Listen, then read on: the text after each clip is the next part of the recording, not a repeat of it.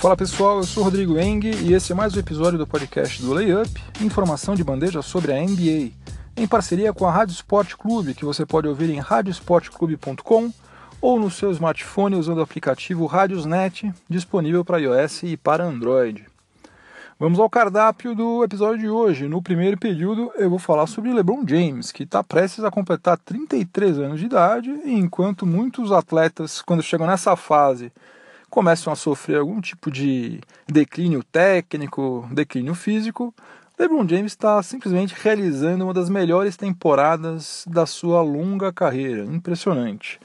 No segundo período, eu vou falar sobre o retorno do Seattle Supersonics à NBA, que ainda não aconteceu, mas está se encaminhando muito bem, muito bem mesmo. Agora o que a gente não sabe é se ele vai acontecer às custas de frustração e lágrimas alheias, né? Tomara que não, tomara que é, não seja uma coisa traumática, né? Alegria para uns e tristeza para outros. Tomara que todo mundo fique feliz quando isso acontecer. Depois, no intervalo, nós vamos usar a nossa máquina do tempo para voltar até o dia 7 de dezembro de 1991 e presenciar um duelo eletrizante entre dois dos melhores jogadores que já pisaram nas quadras da NBA e que nenhum dos dois, infelizmente, conseguiu conquistar um título de campeão, mas nem por isso deixam de ser grandes craques e grandes ídolos, é, não só meus, mas de muita gente aí da minha da geração, né? gente que cresceu nos anos 80. No terceiro período, eu vou falar sobre André Drummond, pivô do Detroit Pistons, que está com números incríveis incríveis. Aqueles números que você olha e num primeiro momento você fala, puxa vida, não tem nada demais aí. Ele está fazendo uns pontinhos, como diria aquele narrador, e está pegando bastante rebote. Nada de muito atípico. Não, não, não, não, não. Se você comparar com o que aconteceu na NBA nos últimos 70 anos, 70 e tantos anos, você vai ver que o que ele está fazendo é muito especial, é muito particular. Se ele conseguir manter o que ele está fazendo até o final da temporada, ele vai realizar algo que não era feito há mais de 40 anos na NBA. Então, como já se passou mais ou menos um quarto da fase regular, eu acho que já está na hora de a gente começar a dar um pouquinho de crédito para o que o André Drummond está fazendo. E depois, no quarto e último período, o assunto será Houston Rockets e a sua revolução defensiva, porque eles continuaram mantendo aquele é, desempenho mortal no setor ofensivo, só que agora eles se tornaram um bicho diferente, um bicho realmente que dá medo nos adversários, porque é um bicho que ataca e que agora marca também. Uma, uma novidade, eles estão marcando bem pra caramba. Então eu vou falar um pouquinho sobre como o Mike D'Antoni, técnico do Houston Rockets, conseguiu essa façanha de fazer com que seu time marcasse muito bem e atacasse muito bem também simultaneamente. Vai dar trabalho nos playoffs, hein? vai ser muito legal. Enfim, chega de delongas, vamos ao que interessa. O podcast do Layup está no ar. LeBron James vai completar 33 anos de idade no próximo dia 30 de dezembro. E como eu disse na introdução, nessa fase aí, nessa idade, você começa a sentir na pele as consequências de estar ficando velho. Né? O tempo não perdoa ninguém. Ninguém. E as desvantagens de você envelhecer são várias. Eu não vou ficar fazendo uma lista aqui, porque eu já estou com 45 anos, eu sei bem o que, que a gente sofre, o que, que as coisas vão mudando conforme você vai ficando velho. Mas eu não vou ficar fazendo uma lista aqui porque não quero deixar ninguém deprimido. Mas eu também garanto uma coisa: envelhecer é a melhor opção. É sempre é mil vezes melhor do que a outra alternativa. Né? A outra alternativa a gente deixa para lá daqui a muitos e muitos anos. Mas então, LeBron James parece que não está precisando lidar com esses problemas aí que dizem respeito à passagem do tempo parece que ele está com 23 anos ainda.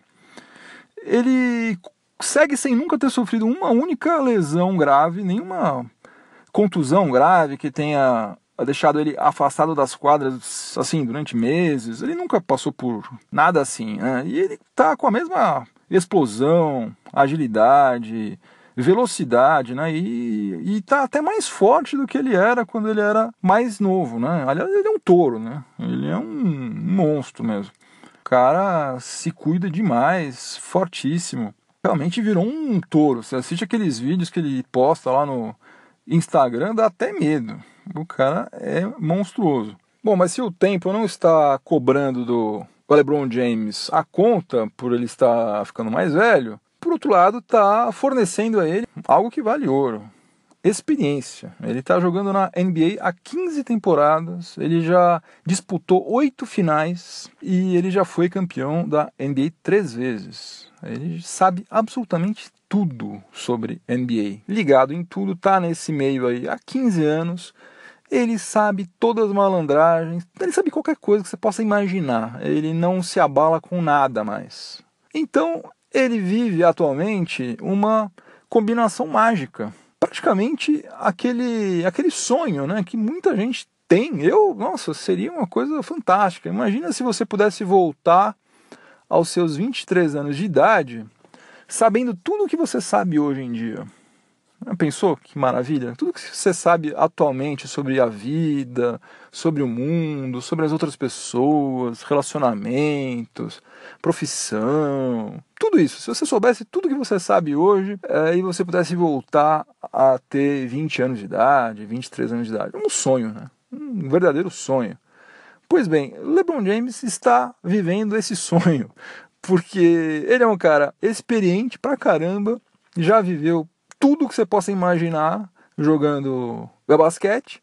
E ele tá com o físico de um cara de 23 anos de idade. O corpo dele obedece o que ele quer fazer. Ele falou: Não, eu vou fazer isso aqui, eu vou dar um giro, eu vou enterrar na cara desse cara aqui, eu vou fazer um step back, vou meter essa bola de três pontos. Eu vou puxar um contra-ataque, vou passar por todo mundo e vou dar uma enterrada. Ou seja, ele pensa essas coisas, ele executa sem sofrer consequência nenhuma do ponto de vista físico. Ele não se machuca, ele não tem nada. De vez em quando ele torce o pé, daí, putz, agora, agora o Lebron se machucou. Não, não se machucou. Ele levanta e continua jogando, marca mais 30 pontos. Então, ele está vivendo isso. Ele está experimentando essa essa coisa meio mágica de você estar tá num corpo de 23 anos com a experiência de um cara de 33. Isso aí é quase um cheating, né? Isso é quase é, Will Chamberlain nos anos 60 é, fazendo 100 pontos por jogo. É quase isso. Ele tem uma vantagem sobre os outros absurda, absurda. O resultado disso aí é que LeBron James está fazendo é, uma das melhores temporadas da sua vida, da sua carreira, é, aos 33 anos de idade. E eu não sei, mas eu acho que talvez seja a melhor de todas. É que daí, como tem muitas variáveis envolvidas, aí fica difícil a gente avaliar exatamente qual temporada que foi melhor do que a outra. Mas enfim, é uma temporada excepcional. Excepcional. Ele está com média de 28,2 pontos por partida, que é a sua maior média de pontos desde 2009 e 2010, quando ele ainda tinha 25 anos de idade ele está com 8 rebotes por partida, 8,6 assistências. E aí que entra o mais impressionante de tudo, ele está com aproveitamento nos arremessos de quadra de 58,7% e 43% nos três pontos. Essas duas estatísticas aí, esses aproveitamentos aí são, as, são os melhores dele em toda a carreira dele. Aos 33 anos de idade, ele chegou é, na sua melhor performance em matéria de arremesso de quadra. É impressionante isso, gente. Tem muito chão pela frente ainda, muita água para passar embaixo dessa ponte, mas já está começando a se desenhar uma briga pelo prêmio de MVP entre os dois James, né? entre o James Harden e o LeBron James. Esses dois aí, pelo menos por enquanto, parecem ser os principais candidatos. Né? Vamos ficar de olho porque essa briga aí parece que vai ser muito boa. Começando o segundo período do podcast do Layup, em parceria com a Rádio Sport Clube, e o assunto agora vai ser o Seattle Supersonics. Se você não acompanha NBA uh, eh, há muito tempo, começou a acompanhar recentemente, talvez você não saiba disso. Então eu vou fazer um pequeno colchete. Pequeno parênteses. Eh, em 1967 foi fundado o Seattle Supersonics, lá no estado de Washington, lá no noroeste americano. E foi uma franquia que já foi campeã logo no final dos anos 70, montou um timaço nos anos 90, um timaço, time maravilhoso, sensacional, no final dos anos 80, começo dos anos 90. E daí, em 2007, a franquia ela foi vendida. E os seus novos proprietários, que haviam prometido de pé junto que eles não iriam transferir a franquia de Seattle, eles exatamente no ano seguinte em que eles haviam comprado a franquia, eles transferiram uh, o Seattle Supersonics para Oklahoma City. E daí o Seattle Supersonics se transformou no Oklahoma City Thunder. A partir de 2008 eh, deixou de existir o Seattle Supersonics lá no estado de Washington e passou a existir o Oklahoma City Thunder no estado de Oklahoma. Pois bem, feito esse introito aí, o que, que está acontecendo agora? Está acontecendo que há grandes chances de que a NBA volte a ter uma franquia chamada Seattle Supersonics, com as mesmas cores, o mesmo uniforme, na mesma cidade, tudo igual. As chances são gigantescas. E por que, que as chances são gigantescas? Bom, daí vou ter que abrir um outro parênteses. Quando a franquia foi transferida lá de Seattle para Oklahoma City em 2008, o principal pretexto para que isso acontecesse foi o fato de que a arena onde o Seattle Supersonics mandava os seus jogos, ela estava meio caidaça, ela estava fora dos padrões da NBA, precisava de mais conforto para quem ia ver os jogos, precisava ter mais serviços, lanchonetes, restaurantes, lojas, é, estacionamento maior, coisas assim.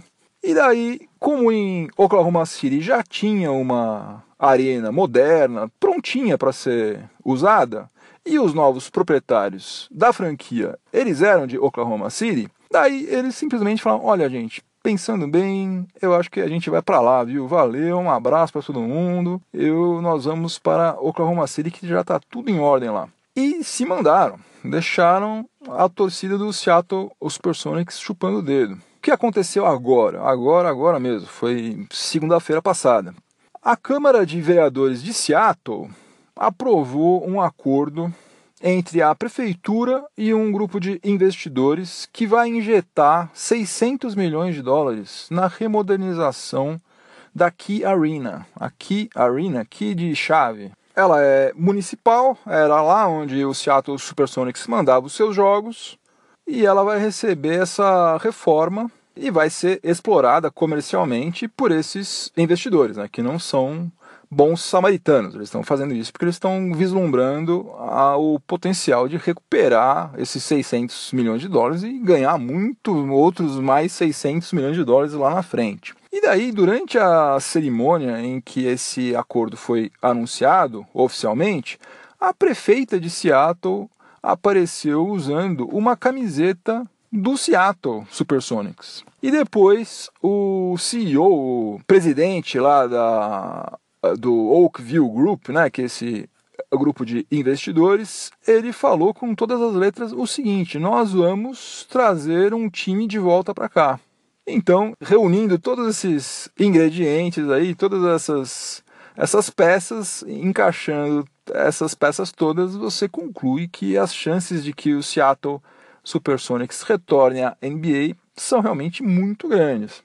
Mas na vida sempre tem um mas, né? Nada é redondinho, perfeito, sempre tem um porém. Se a NBA for receber uma franquia nova, ela vai ter que receber não uma, mas duas, porque atualmente a liga conta com 30 franquias, né? 15 na Conferência Leste e 15 na Conferência Oeste. Se ela for receber só mais uma, é, não precisa ser muito esperto para perceber que não vai haver paridade, né? Vai ter uma conferência com 16 times e outra com 15, daí isso aí desequilibra tudo. Então, eles precisam receber duas franquias novas.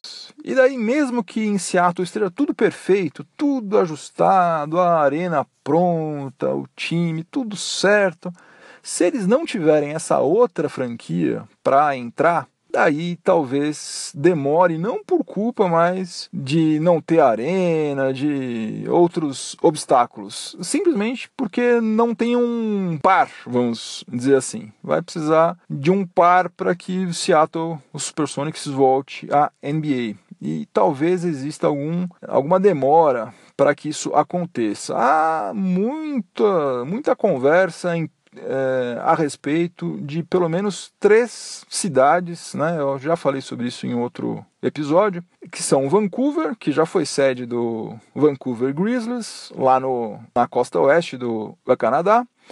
Las Vegas é uma outra cidade que toda hora falam, e Cidade do México, no México. Então essas três cidades aí concorrem para ser serem uma das de, um, esse par aí que está faltando estaria faltando para o Seattle. Indo um pouco mais além nessa nessa linha de suposições aí de possibilidades se por acaso houver essa a demora e eles ficarem tentando encontrar uma outra franquia para ingressar na NBA é possível que o grupo de investidores não queira esperar e prefira ir atrás de uma franquia da NHL, que é a liga de hockey profissional, porque Seattle é uma cidade é, fria pra caramba. Lá o pessoal joga hockey. Eles estão lá quase perto do, do Canadá. É frio pra caramba, chove pra caramba e faz um frio miserável lá. O pessoal gosta de hockey. Então é possível que os investidores que eles vão querer começar a recuperar toda essa grana o quanto antes, né? Então, assim que ficar pronta a arena, se eles acharem que e essa história de Seattle Supersonic está muito enrolada, é possível que eles é, vão atrás de uma franquia da NHL. E daí a coisa pode complicar para o lado do Seattle. Tomara que isso não aconteça, né? Pelo amor de Deus. Isso aí seria uma tragédia. E nada impede também, depois que a mesma arena seja usada para duas franquias, né? Tem inúmeras franquias aí que dividem a mesma arena com times de hockey, time de basquete, enfim, isso aí não é um grande problema. Mas o grande problema que tem é se eles perderem o interesse, né? Se eles se conformarem, ah não, vamos ficar só com o NHL aqui, NBA fica para uma outra hora. E para fechar esse assunto, tem uma outra possibilidade que ninguém deseja que aconteça, mas que a gente tem que falar sobre ela porque ela existe. Que é simplesmente alguma franquia que existe já ser transferida, exatamente como aconteceu com o Seattle Supersonics em 2008. Né? E como aconteceu com várias outras franquias ao longo dos anos. Né? Só para citar um, exemplo de outros vários, Philadelphia 76ers era o Syracuse Nationals. Né? Saiu da cidade, mudou de nome, mudou de tudo, virou outra identidade completamente diferente, mas é a mesma franquia. Né? E como esse caso, houve vários outros. Mas isso é uma coisa que ninguém deseja, né? Porque todas essas franquias que estão aí, elas já criaram, já tem um monte de gente alucinada, que torce, vai em todos os jogos, são fiéis tal. É um negócio muito triste de um dia para o outro você simplesmente não ter mais time para você torcer, né? É um negócio realmente é de se sentar na sarjeta e chorar, né? Imagina só, você poder assistir jogo da NBA na sua cidade durante seis, sete meses no ano e daí, de uma hora para outra, não tem mais isso. Você não pode mais ver o seu time, você não pode mais ver jogo nenhum. Para você ver, ver qualquer jogo, você tem que viajar não sei quantas centenas de quilômetros para você ver um jogo. É uma tragédia. E sempre que esse assunto de uma eventual transferência de sede de alguma franquia que já existe aparece, é, tem dois nomes aí que quase sempre é, são lembrados, né? Memphis Grizzlies e New Orleans Pelicans, porque são duas franquias que estão localizadas, têm sede, né, em cidades que são mercados consumidores relativamente pequenos é, tem médias de público baixas, E é muito mais fácil, né? Vamos ser sinceros, você mexer na sede de um New Orleans Pelicans do que você mexer na sede de um Chicago Bulls, de um Los Angeles Lakers, de um Boston Celtics, enfim. Agora eu tenho certeza que o povo de Seattle não quer isso. O povo de Seattle quer uma franquia novinha em folha, né? Não querem que a alegria deles dependa da tristeza dos outros, né? porque eles já passaram por isso, eles já estiveram do outro lado dessa moeda e, e obviamente eles não querem isso para ninguém. Então vamos torcer para que realmente aconteça assim, né? que em breve, em, sei lá, dentro de dois, três anos, em vez de 30 franquias, a gente tenha 32 e uma delas, pelo menos, seja o Seattle Supersonics.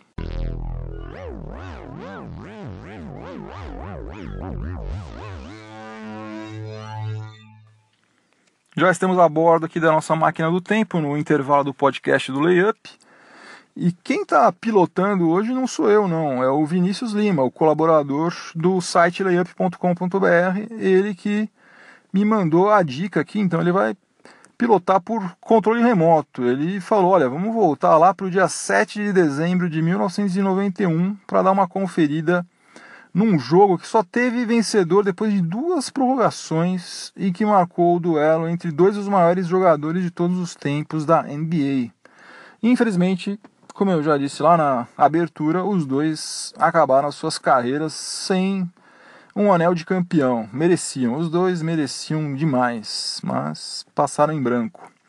Mas, pois bem, naquele dia 7 de dezembro de 1991, o New York Knicks venceu o Atlanta Hawks na Geórgia por 137 a 128 depois de duas prorrogações. E naquela noite, Dominique Wilkins, é, ídolo maior lá do Atlanta Hawks, marcou 52 pontos em 52 minutos de quadra. Imagina só, um ponto por minuto. Exatamente. Ficou 52 minutos em quadra e marcou 52 pontos. Esse cara jogava demais. É, e o pivô Patrick Ewing anotou um duplo-duplo caprichadíssimo para o New York Knicks, obviamente. Ele marcou 43 pontos e pegou 14 rebotes. E além desses dois gigantes, caras fora de série completamente, dois membros do Hall da Fama, merece destaque também Kevin Willis, o pivô do Atlanta Hawks, que fez uma das suas 23 partidas na carreira com pelo menos 20 pontos e 20 rebotes. E nesse jogo também teve uma outra coisa que vale a pena a gente mencionar. Não é nada de fora de série, a gente não pegou a nossa máquina do tempo por causa disso, para vir até aqui, mas já que estamos aqui, vale a pena mencionar também. Nesse jogo, Geraldo Wilkins, irmão do Dominic Wilkins, marcou 26 pontos para o Knicks. O Geraldo Wilkins jogou também na NBA durante várias temporadas, foi um bom jogador, não ficou na sombra do irmão, né? Não era tão bom, acho que não era nem a metade do que era o Dominic Wilkins, mas cara para jogar na NBA tanto tempo quanto ele jogou, obviamente não era nenhum Zé Mané. O Geraldo Wilkins também jogava muito bem. E ele saiu de quadra nessa noite vencedor. Ele ganhou do Dominic Wilkins. Ele marcou 26 pontos, ajudou bastante também, né? Dos 137 pontos que o Knicks marcou, 26 saíram das mãos de Geraldo Wilkins. Então é isso. Então vamos deixar então o dia 7 de dezembro de 1991 esse jogo aí memorável entre Knicks e Hawks, vencido pelo Knicks por 137 a 128, com 52 pontos de Dominic Wilkins e 43 pontos e 14 rebotes de Patrick Ewing.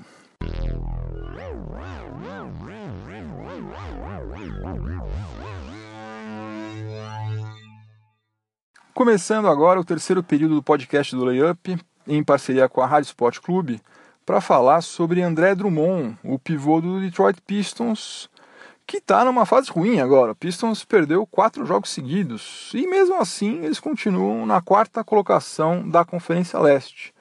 Sinal de que eles é, vinham muito bem, né? Porque você perder quatro jogos e ainda continuar no topo ali, é brigando com as principais fo forças de uma conferência que a gente pensava que ia ser um passeio do Cavs e não está sendo, está sendo extremamente competitiva.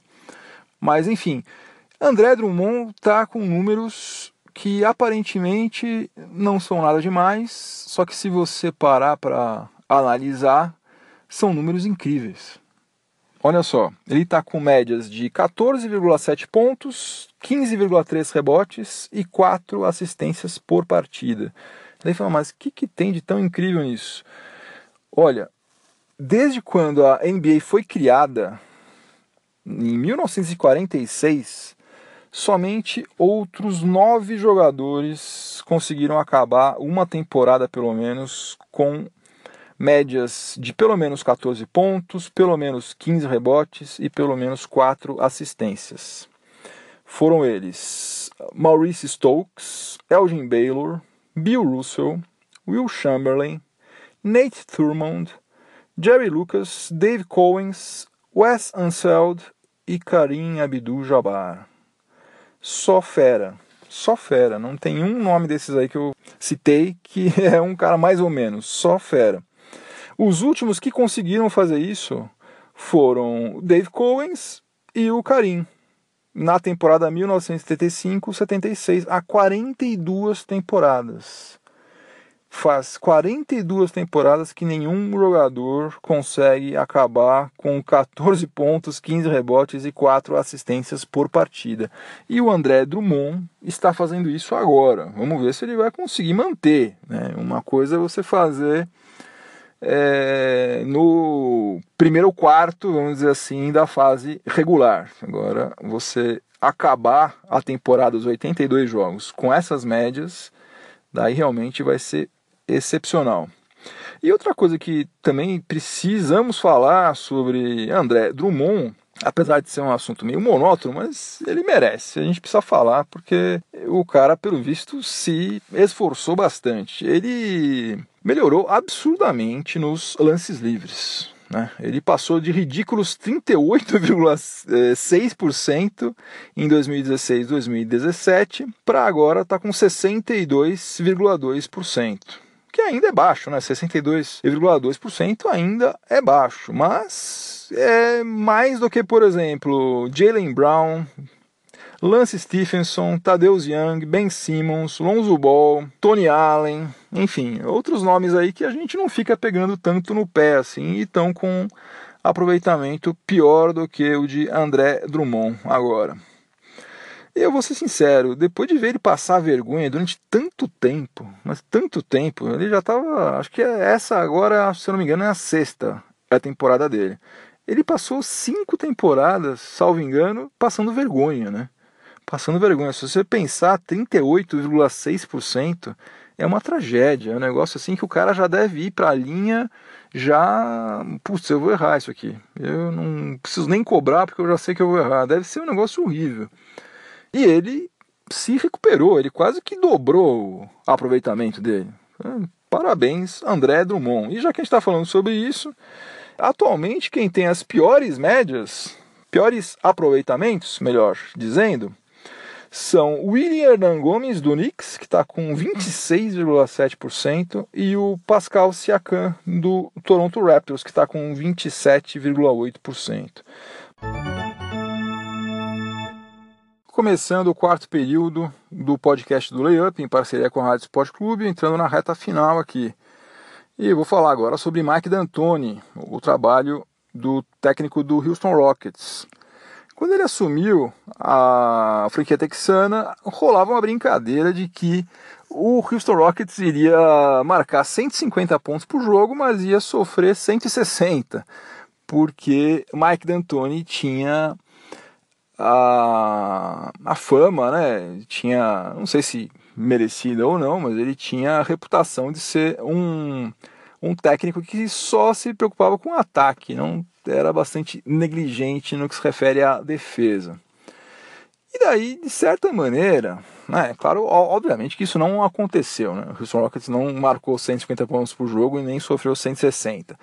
Mas, de certa maneira, isso se confirmou, porque eles acabaram a temporada passada em segundo lugar em offensive rating. né? só ficaram atrás do Golden State Warriors. E em defensive rating, ou seja, em eficiência defensiva, eles ficaram em 18º lugar, que não é péssimo, mas também não é bom, né? Não tem nenhum time que consegue brigar por título com a defensive rating tão baixo assim. Pois bem, o que, o que aconteceu? Na temporada atual, eles continuam em segundo lugar em offensive rating. Continuam atrás apenas do Golden State Warriors. Só que eles saltaram de 18º lugar em defensive rating para serem agora quintos colocados, estão em quinto lugar no ranking de defensive rating. Eles têm a quinta melhor eficiência defensiva da NBA. Só estão atrás de quatro times. Só quatro times são mais eficientes do que o Houston Rockets na defesa, que é um salto assim espetacular, né? Espetacular. Tem técnico que fica, que leva é, quatro, cinco temporadas e não consegue fazer o time dele marcar. Mike D'Antoni, em questão de meses, conseguiu fazer isso. E como que ele conseguiu fazer isso? Olha, eu não sou expert em Houston Rockets, não sou expert em nada. Eu acompanho um pouco de tudo. Mas o que deu para a gente perceber foi o seguinte: eles contrataram dois camaradas extremamente versáteis, né? O Luke Bahamut, que veio do Los Angeles Clippers, e o PJ Tucker, que veio do Toronto Raptors são dois caras muito versáteis. Eles marcam originalmente jogadores das posições 2 e 3, né, que são exatamente a praia deles. Mas eles conseguem marcar também armadores e jogadores da posição 4, eventualmente. Não é só que eles são muito versáteis, eles conseguem marcar, fazer a troca. Você marcar pick and roll é um negócio complicado. Você sair do corta-luz é um negócio que você precisa treinar, você precisa ter jogo de cintura, experiência, inteligência, saber se colocar. Senão você vai ficar no corta-luz todas as vezes. E esses caras não ficam, eles são muito bons nisso. Então, o Houston Rockets está conseguindo fazer as trocas com muito mais rapidez, com muito mais eficiência e está fazendo a vida dos adversários dele um inferno. Eles têm jogadores que podem marcar praticamente todo mundo. Né? Todo mundo pode marcar todo mundo, quase. Tirando um caso ou outro, eles estão extremamente versáteis e fazem as, as trocas muito bem feitas e a coisa está dando super certo. Então tem que tirar o chapéu realmente para o Mike D'Antoni, porque se por um lado é verdade que quem está em quadra ralando, marcando bem são PJ Tucker, Luke Bahamut, enfim, Capela, Nenê, até o Harden está agora marcando bem, mas quem arquitetou isso aí certamente foi o Mike D'Antoni. Né? Ele que foi atrás desses caras, não, eu quero esse aqui, eu quero aquele ali. Porque ele já tinha pensado nisso tudo antes. Eu vou consertar as coisas assim. Isso aí é sinal de que o cara realmente entende do riscado. Eu, como torcedor do Lakers, eu xinguei muito o Mike D'Antoni quando ele passou lá por Los Angeles, né? E hoje eu vejo que eu fui realmente extremamente injusto com ele. É um baita de um técnico. Se não fosse Brad Stevens estar fazendo uma campanha também espetacular, eu já cravaria de cara já que Mike D'Antoni iria ser outra vez o Coach of the Year. Mas pode ser que seja, se for vai ser merecido, mas acho que Dessa vez está mais para o Brad Stevens, por tudo que ele está fazendo lá no Boston Celtics. Em todo caso, como eu já falei, tiro meu chapéu, parabéns, Mike D'Antoni vai fazer esse Houston Rockets aí dar muito trabalho nos próximos playoffs. Vai ser espetacular assistir é, Houston Rockets contra Spurs, Golden State Warriors, não sei quem que eles vão pegar pela frente, mas vai ser um duelo espetacular. Estou contando os dias para chegarem aos playoffs já. E falta tempo ainda. Fim de jogo, não tem prorrogação, converti meu game winner como sempre. O podcast do Layup vai ficando por aqui, mas vou deixar minha trilha sonora para o final de semana, se você quiser. Procura também você aí no YouTube, Spotify, seja lá onde. A música é Hope You're Feeling Better, do Santana, do álbum Abraxás, de 1970. Aliás, esse álbum inteiro é excelente. Pode baixar o álbum inteiro que você não vai se arrepender. No meu tempo, essa música era a penúltima do lado B. É, não sei, hoje em dia não tem mais lado, não tem mais nada disso, mas enfim, conversa de velho. Pode ouvir que você vai curtir. Hope You're Feeling Better do Santana. E é isso, pessoal. Bom final de semana para todo mundo. Juízo, voltem inteiros para casa, que a vida é longa, não precisa ter pressa. Semana que vem tem mais. Se você estiver ouvindo este episódio na Rádio Esporte Clube, continue sintonizado que vem mais informação esportiva de qualidade na sequência. Se você estiver ouvindo no seu smartphone, avalie positivamente o podcast do Layup. Por favor. É isso. Um abraço a todo mundo. Até semana que vem. Tchau, tchau.